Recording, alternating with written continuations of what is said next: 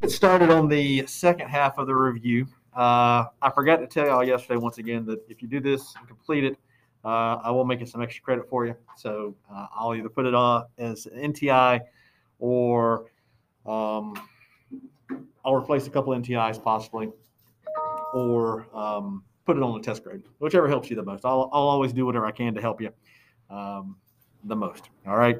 So we left off yesterday with the, excuse me, the compromises. And so we're picking up on the back of your review with a strict interpretation of the Constitution. So you've got two types. You've got strict versus loose, and those are pretty simple. Strict interpretation just means it's got to be in there. All right. So if it doesn't say it in the Constitution that you can do this or that, when I say you, I mean the government, uh, then you can't do it. Okay. Thomas Jefferson wrestled with this because back when he was president, he had the opportunity to buy the Louisiana Purchase, that Louisiana Territory. But does it say anywhere in the Constitution that the government can purchase land and expand the country like he did? No, it doesn't. All right. So he had to really wrestle with that decision because it doesn't say it in the Constitution. And he is a strict uh, construction, or was a strict uh, constructionist person, versus a loose, which means that you can leave the Constitution open for interpretation. All right. So it may not necessarily say it in there, but I can do it because I'm going to interpret the Constitution the way I want to, and I'll make it fit how I want to. And so that leads us into that next thing there the opinion of the elastic clause. The elastic clause fits in with the loose interpretation because it allows whoever's reading the Constitution to stretch and to interpret. And even though it doesn't say it in the Constitution directly that, hey, we can do this, we can interpret it to mean that we can do this. All right. So strict interpretation means it's got to be in there. If it's not, then you can't do it. Versus a loose interpretation where, excuse me, um, you you can do it because you're going to interpret the Constitution how you want to. Okay. So strict versus loose, and then the opinion of the elastic clause is going to fit with that loose interpretation. All right, the Articles of Confederation. This was our first government uh, after uh, America won the Revolutionary War.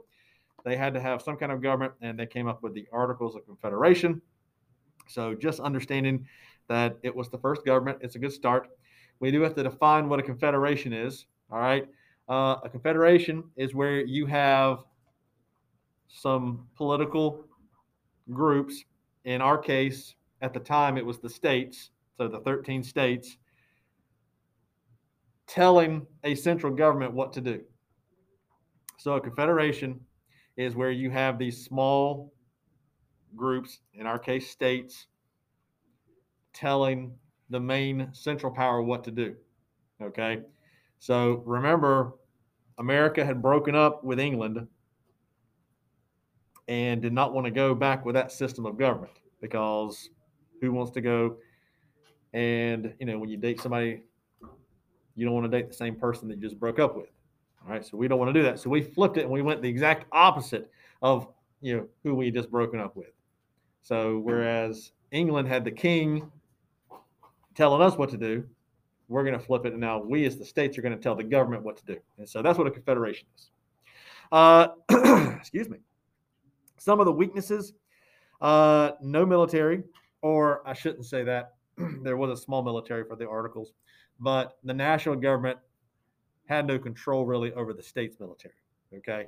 So uh, they had a small national force, but at the end of the day, they really needed the states to be able to to do anything, and the states just weren't willing to commit what the national government needed under the articles. Okay. Secondly, they could not control commerce. So the money was not something that the national government could control. Uh, that was the states. And that falls with trade. So there was trade going on all over the place between the states, and they were doing what they wanted to. The national government couldn't do anything. So really, just a lack of power, lack of control uh, doomed the articles. Okay. There was no executive, no president. So there was no national figurehead uh, for anybody to look to. Excuse me. Struggling today. Uh, the court system was state by state. There was no federal, national judicial system. So a law might be interpreted one way here in Georgia and then interpreted a completely different way up in Virginia. And so you had different interpretations of the uh, of the laws of the country. Uh, as far as changing the, the articles, you need a 13 out of 13 states to agree to a change. So unanimous, which wasn't going to happen because you had all the states looking out for their own best interest. Um, and so those are the big weaknesses. Okay. All right. Parliamentary versus presidential democracy. And the big difference here is in a presidential democracy, the citizens get to pick their president. Okay. So in a presidential democracy, um, such as we have, we get to pick our president, we as citizens. In the parliamentary democracy, the members of the parliament will pick that person from the parliament. All right. So the parliamentary people will pick. England is an example of this. They will pick a prime minister from their ranks. So the people of England have indirect say so on who their prime minister is. They get to pick the parliament people, but then those people are going to pick the prime minister. They don't get to directly pick them. Okay, so that's the big difference. Uh, authoritarian versus democ- democratic government. Uh, an authoritarian government is pretty simple. It's one person, and they're going to dictate to the citizens what to do. Uh, there is no, hey, let's see what the citizens want. It's what does that one leader want versus a democratic government where the citizens have the biggest say so. We get to pick our leadership. Our leadership is supposed to do what we want. We are the voice uh, all policies and laws and things like that are supposed to come from us. All right, the powers. So we've got three there expressed or enumerated. You might see either or. Uh, it's the same thing. And that just means they're in there, they're in the document. Okay, so if it's expressly written, if it's enumerated, that means you can go into the document, the Constitution, and you can find where it says whatever we're looking for. Okay, so an example is that it says in Article 1, Section 2, Clause 3, I just made those sections up, but it says in Article 2 somewhere that the only people that can coin money is Congress. So that's an express power. No one else can do that. Okay, it's written, you can go find it. Concurrent powers are powers shared between the federal government and the state government. So uh, if you take, for example, taxes, both the federal government can tax us and the state. So we have here in Georgia, uh, we pay state taxes along with federal taxes. A couple of years ago, the mega millions got up to like a billion dollars. All right. Had you won that here in Georgia, you would have paid the first check you would have written would have been about $350 million to the federal government because federal income taxes are going to be 35% there in that in that tax bracket. And then the second check you would have written been to the state of Georgia for a little bit less, probably somewhere between 50 and 100 million. I'm not sure the exact rate, uh, but that would have been um, the first two checks you wrote if you won that much money. Now you'd still be okay. So had I had I won, I wouldn't be here. Anyways, uh, next up is the reserved powers, and these are powers left to the states. Okay, so reserve powers are those that are left to the states. And the thing to understand here is that as long as the Constitution doesn't specifically deny it, the power is left to the states.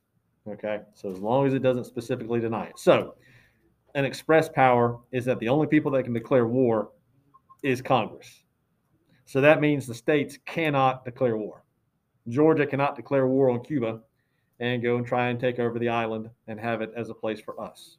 Okay, um, we can't do that. We don't have that power. We don't have that ability. Okay. Uh, but we get to decide our flag.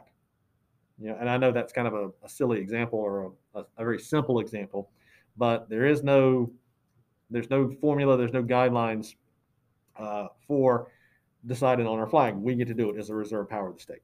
Okay. Uh, Declaration of Independence. Reset. Declaration of Independence. Who was it influenced by? That's John Locke.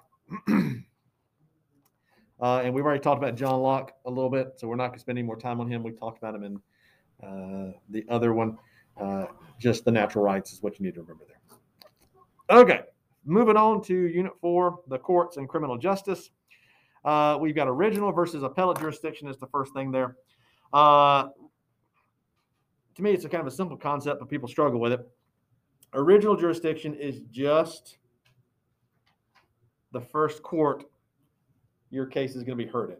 So you did something. Um, you broke into a store and stole some clothes or whatever. Okay, you're arrested. you're going to go to a court, criminal court. Whoever hears your case first, that's the original jurisdiction. Okay. Um, a long time ago, I passed a school bus that was stopped. I thought I had the right of way because it was a five lane highway. There was a turning lane, and the bus was going one way and I was going the other. And so I thought I was good. Apparently, I was not. Uh, so I got a ticket. And for passing a school bus, you can't just call in and pay a fine. You have to actually go to traffic court. So I had to take a day off from work and show up to, to traffic court. That was original jurisdiction. That was the first place I went. Had I been, I, I pleaded, I didn't plead guilty, but I also didn't plead not guilty. Uh, had I pled not guilty, I would have went on and had to, to prove that I wasn't guilty and blah, blah, blah, blah, blah. Um, had I lost, I could have appealed it, which comes next, okay, which is the appellate jurisdiction. But the original is where your case is heard first. All right, at the federal level, is typically going to be the district courts. Uh, and then appellate jurisdiction is when you have lost. All right, so appellate is when you're going to appeal your case. So uh, I lost and I want to appeal. They will never hear a case first. so the appellate courts, they'll never they'll never hear a case first. They're always going to be the appeal. And it's not a traditional cl- uh, courtroom. There's no witnesses, there's no jury, nothing like that. It's just looking and reviewing the case. All right. All right. Federal judges, uh, they are appointed for life. So once a federal judge is appointed, uh, there's not much that can be done to get rid of them. Now, they can be impeached and kicked out of office. So there is that option, um, but it doesn't happen very often. Okay, it does not happen very often. There's only been, I think, one Supreme Court justice kicked out, and uh, um, there's been a few lower level court judges picked uh, thrown out. But anyways, uh, so why for life? Okay, um, we want our judges to not be concerned about the election process. So that's the main reason we appoint them for life is we don't want a judge to get a case in front of them and then be concerned, well, hey, if I rule this way, this group of people over here is going to be upset with me and they won't vote for me. Or this group of people over here is going to be upset and won't vote for me. We don't want that. We want our judges to make decisions based on the Constitution, and we want them to make decisions that are not influenced by anything. Okay. Uh, for life also means they can't be fired. So they don't have to worry about the president or Congress coming in and saying, hey, you got to decide this way or you're going to lose your job. These guys are safe. These people are safe from anything like that. Their salaries can't be touched or anything. Yeah. Yeah, they can resign anytime they want to. Okay. Um, so that's the for life part. Okay. And the question uh, was can they resign? Can they quit? Yeah, they can quit anytime. Uh, the problem a lot of these judges run into is that their appointments are so politicized that they hang on as long as they can. Like recently, Ruth Gator, Ruth, Ruth Bader Ginsburg uh, passed away. She was in her late 80s, but she was still serving on the Supreme Court because she didn't want Donald Trump to pick the new justice. But then she died, and he got to pick the new justice anyways. So you know, it's they hold on as long as they can for political reasons, unfortunately. Uh, who appoints them? Uh, the president will appoint them with Senate approval. Okay, so the president does pick them, uh, and they have to be approved by the Senate. Okay, the Supreme Court. Why is it the High Court? Well, because it's the last court. Once you've appealed to the Supreme Court, there is nowhere else to go. Their decision is the decision. So they are the highest court in the land. If we were to put them onto one of those little pyramid figures or whatever, there would be nobody higher than them. That's why they are the high court.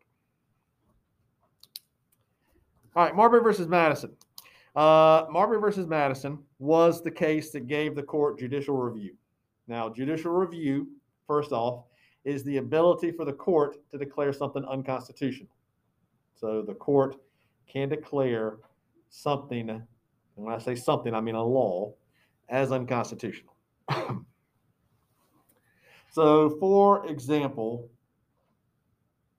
oh, excuse me, sorry, I had to stretch my back. Um,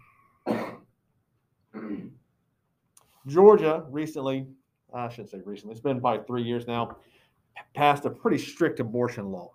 Like you couldn't get an abortion uh, after six weeks, I think it was, or after you could hear the heartbeat or something like that. Uh, it was a time frame to where a lot of women didn't even know they were pregnant yet. So you might find out that you're pregnant as a woman and uh, be like, I don't want to keep this thing, but it had passed the time frame already. That law was declared unconstitutional. Okay, the Supreme Court has that ability with judicial review. It comes from Marbury versus Madison. Just very quickly, this was back in 1803. Uh, John Adams had appointed a whole bunch of judges as he left office. Like the night before he left office, he had signed all these things and appointed all these people. And the new president Jefferson showed up the next day and saw all the paperwork. like, I'm not going to submit that. Excuse me. And so there, there's where the case comes from. So Marbury was like, well, hey, John Adams signed the paperwork. He told me he did. And I'm supposed to be a new federal judge. But you're not going to give me paperwork. I'm going to sue or you know, challenge it or whatever. And so that's why the case started. And the Supreme Court decided, you know what? The whole Judicial Act that created this whole system is unconstitutional. We're just going to blow that whole thing up and start over. So uh, that's Marbury versus Madison. It did lead to judicial review. Typically, those questions are pretty simple in that uh, Marbury versus Madison led to judicial review, or judicial review comes from Marbury versus Madison. All right, last few things here due process. this is basically amendments four through eight. Okay, so four through eight. We talked about the natural rights and how it's such an important part of American life and it is so valued by most Americans uh, the right to life, liberty, and the pursuit of happiness. Okay. And if the government is going to try and take away the, the life that you have by putting you behind bars, okay, uh, your liberty by putting you behind bars, and your right to pursuit of happiness by putting you behind bars, they have to give you all these different steps. Okay. So, due process is the fact that when you're a suspect, you can't be unlawfully searched and seized. So if they're questioning you, they can't just come in and start taking your stuff. They have to have a, a, legit reason and a warrant and all that kind of good stuff. The Fifth Amendment protects you from once you've been arrested. You don't have to answer questions that the police ask. You get, um, you know, no double jeopardy. You can't be forced to testify against yourself. So all those steps there. The Sixth Amendment protects you and gives you and guarantees you a fair trial, right to a lawyer right to a jury, right to see your witnesses. The Seventh Amendment just deals with the the civil side. Uh, same stuff though. You get a jury and all that kind of good stuff. And then the Eighth Amendment protects you with your incarceration. You can't have cruel and unusual punishment.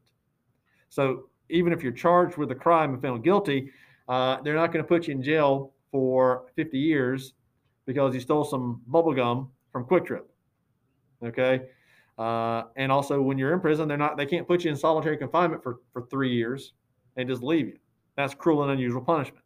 So all of these things are, are to, the due process is to protect your rights basically when you are a suspect all the way through your incarceration. Okay, yeah. So due process is related to the fifth, sixth, and eighth. fourth, fifth, sixth, yeah, and eighth. Yep. Okay. Uh, the opinions of the court.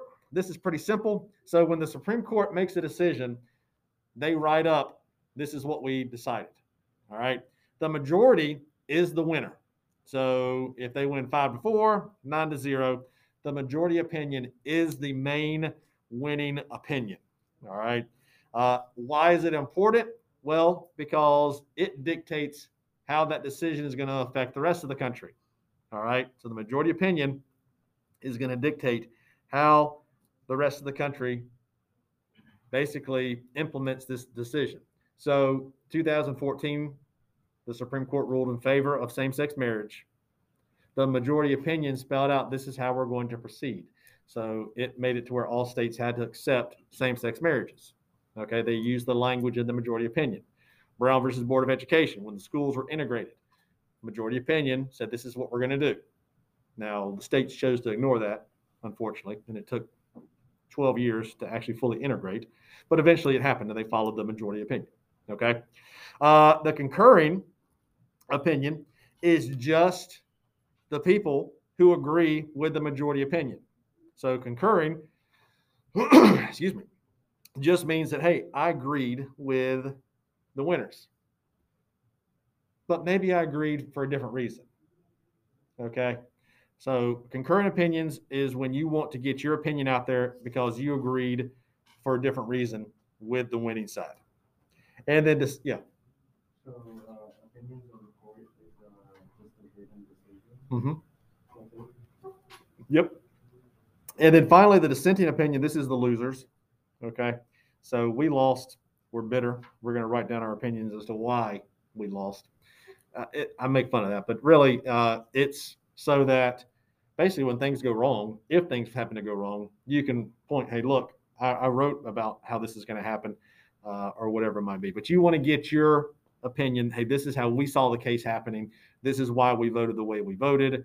This is why we did that. And you want to get your your opinion out there. Okay. So all the judges can write these things. Uh, typically, the, the, the Chief Justice will write the majority opinion. Um, and then any of the other judges can write the other two. Okay. Finally, is judicial review versus judicial activism. Uh, review, and that is the wrong. There must be, there's a typo. So it should be restraint. Yeah. So I didn't see that till now. Uh, I probably spelled restraint so wrongly that it just uh, went right to judicial review because I can't spell. I failed uh, in eighth grade. I still vividly remember a, a spelling bee, and I got I got skipped in the first round, so the teacher just sent me on to the second round, and then I, I failed miserably to spell my word, and so I was bumped out of the second round of the eighth grade spelling bee. It's something that stuck with me for all these years. Anyways, uh, judicial restraint, okay, is going to be where the judges do not use their own opinions. All right. So judicial review uh, restraint. Let me write it for myself. Uh, judicial restraint is where the judges try and withhold using their own opinions. Okay. Yes, it's going to play somewhat of a role, but uh, they're going to stick to what's in the Constitution and use that as the guide for their decisions. They're also going to use old cases. They're called precedent. So, you know, what did they decide back in 1992? What they did decide back in 1985? They're going to use those old cases in the Constitution to help guide their decisions. Judicial activism, this is where judges are going to actively use their own personal feelings, their own personal thoughts to make decisions. And they're going to try and set some policies through the courts. Okay.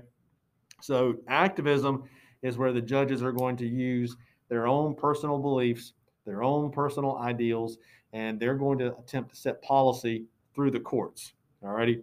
Uh, restraint tends to be a conservative viewpoint, activism tends to be a liberal viewpoint. Now, that's not always the case, but just the, the data kind of shows that's how it's going to be. All right, guys, midterm is tomorrow. Once again, bring me your review tomorrow, hand it to me before the test, and I will give you some bonus points. Once again, it'll count for some NTIs, or I'll put it on test grade, whichever helps you the most. Uh, that is always my goal is to help you the most. When we get done with this midterm, we'll have four units left. We'll have the legislative branch, the executive branch, civil liberties and civil rights, and then local governments, and that'll be it. So we are barreling towards the end here.